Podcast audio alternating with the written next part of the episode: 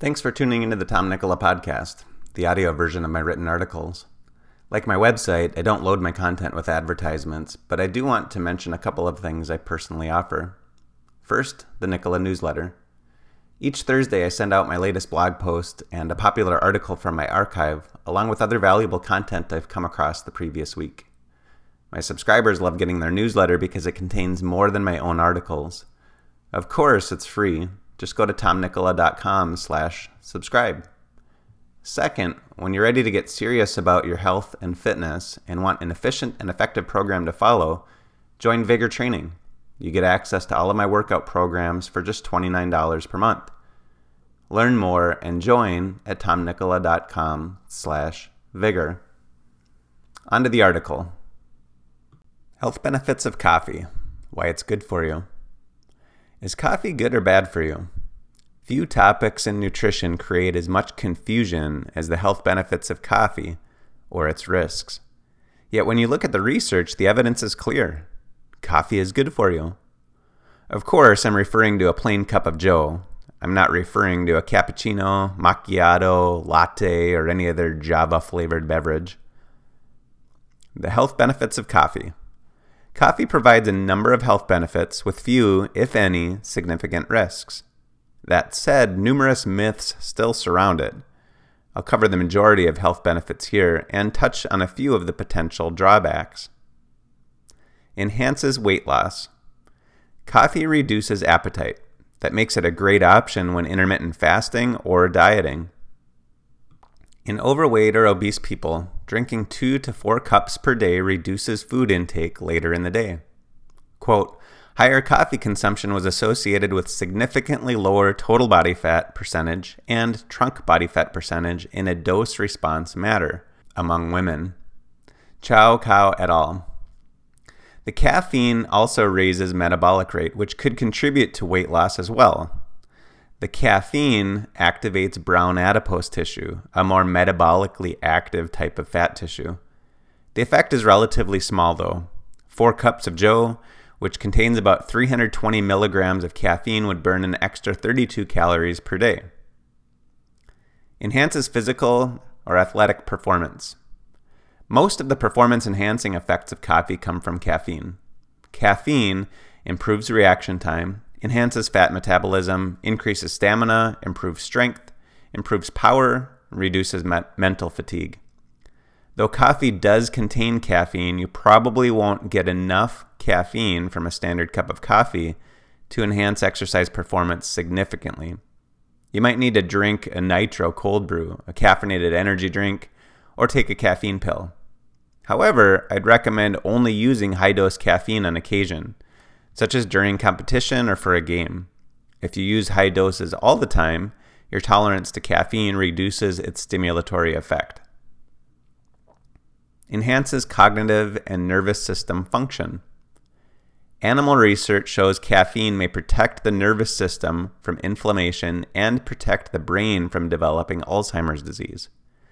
Those who drink three to five cups of joe per day during midlife have a sixty-five percent lower risk of developing late-life dementia and Alzheimer's disease when compared against non-drinkers. Heavy consumers also have a reduced risk of developing multiple sclerosis. In women, it may reduce the rates of depression while improving mental acuity, energy, and well-being in both men and women. Coffee's effects on acetylcholine and serotonin con- contributes to its cognitive benefits. Improves blood sugar control, and reduces the risk of diabetes.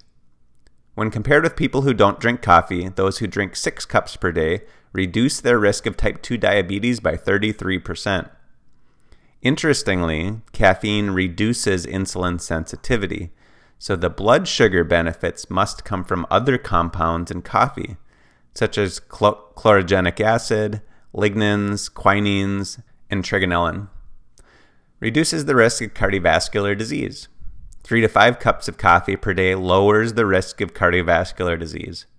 Drinking more than that does not raise or reduce the risk, according to a meta-analysis that included more than one million people.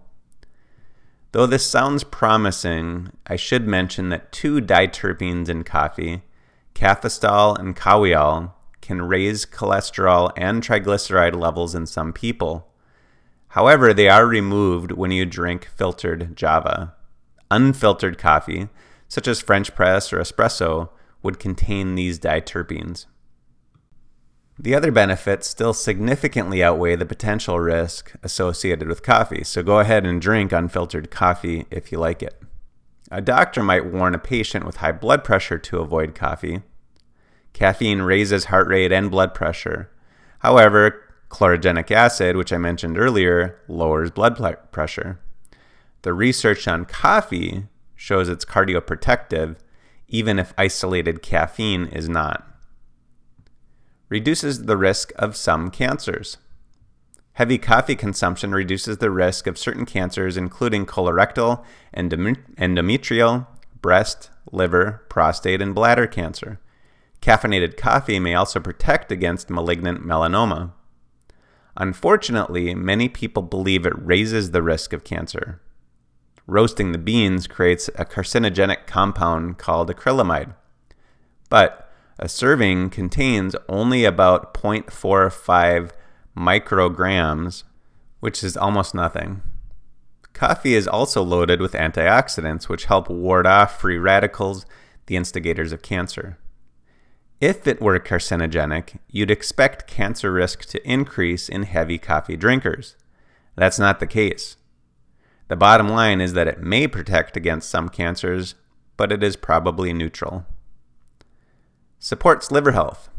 If you've ever done a detox before, you were probably told to stop drinking coffee. Well, it's a good idea to check your caffeine tolerance on occasion. Your cup of joe is good for your liver, which is your primary organ of detoxification. It protects the liver from cancer, cirrhosis, fatty liver disease, and fibrosis.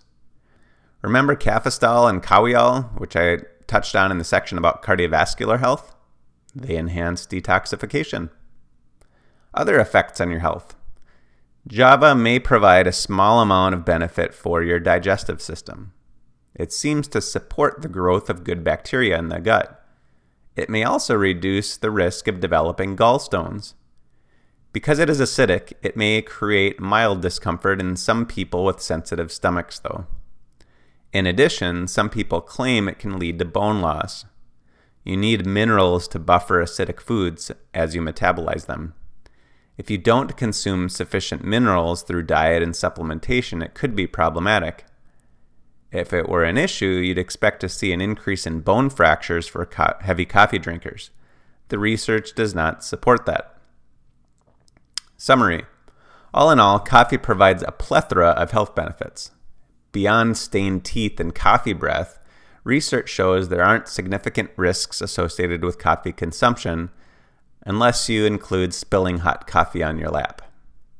Though I encourage people to buy organic whenever possible, very little of the research on coffee is based on organic coffee beans. If you have access and can afford it, go for it.